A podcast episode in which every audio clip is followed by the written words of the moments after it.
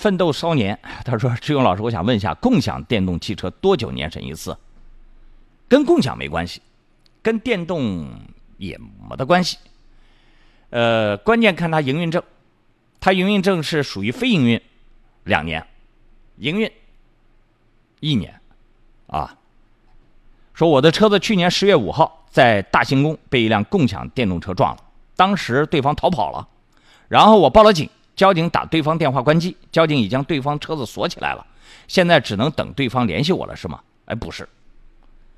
如果警方定性为这个人为肇事逃逸的话呢，就要追究这个共享电动汽车的 APP 他们的责任。找到他之后，因为租这个 APP，他不都是有有留这个当事人的详细信息嘛？实名才能租车嘛？然后就可以找到实名的这个人。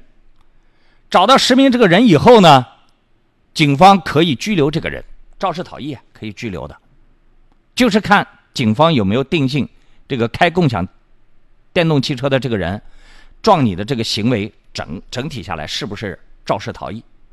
你跟警察好好沟通沟通啊，他只要认真去给你处理这个事，就不应该只是锁定，他可以找那个 A P P，当然那个 A P P 不配合。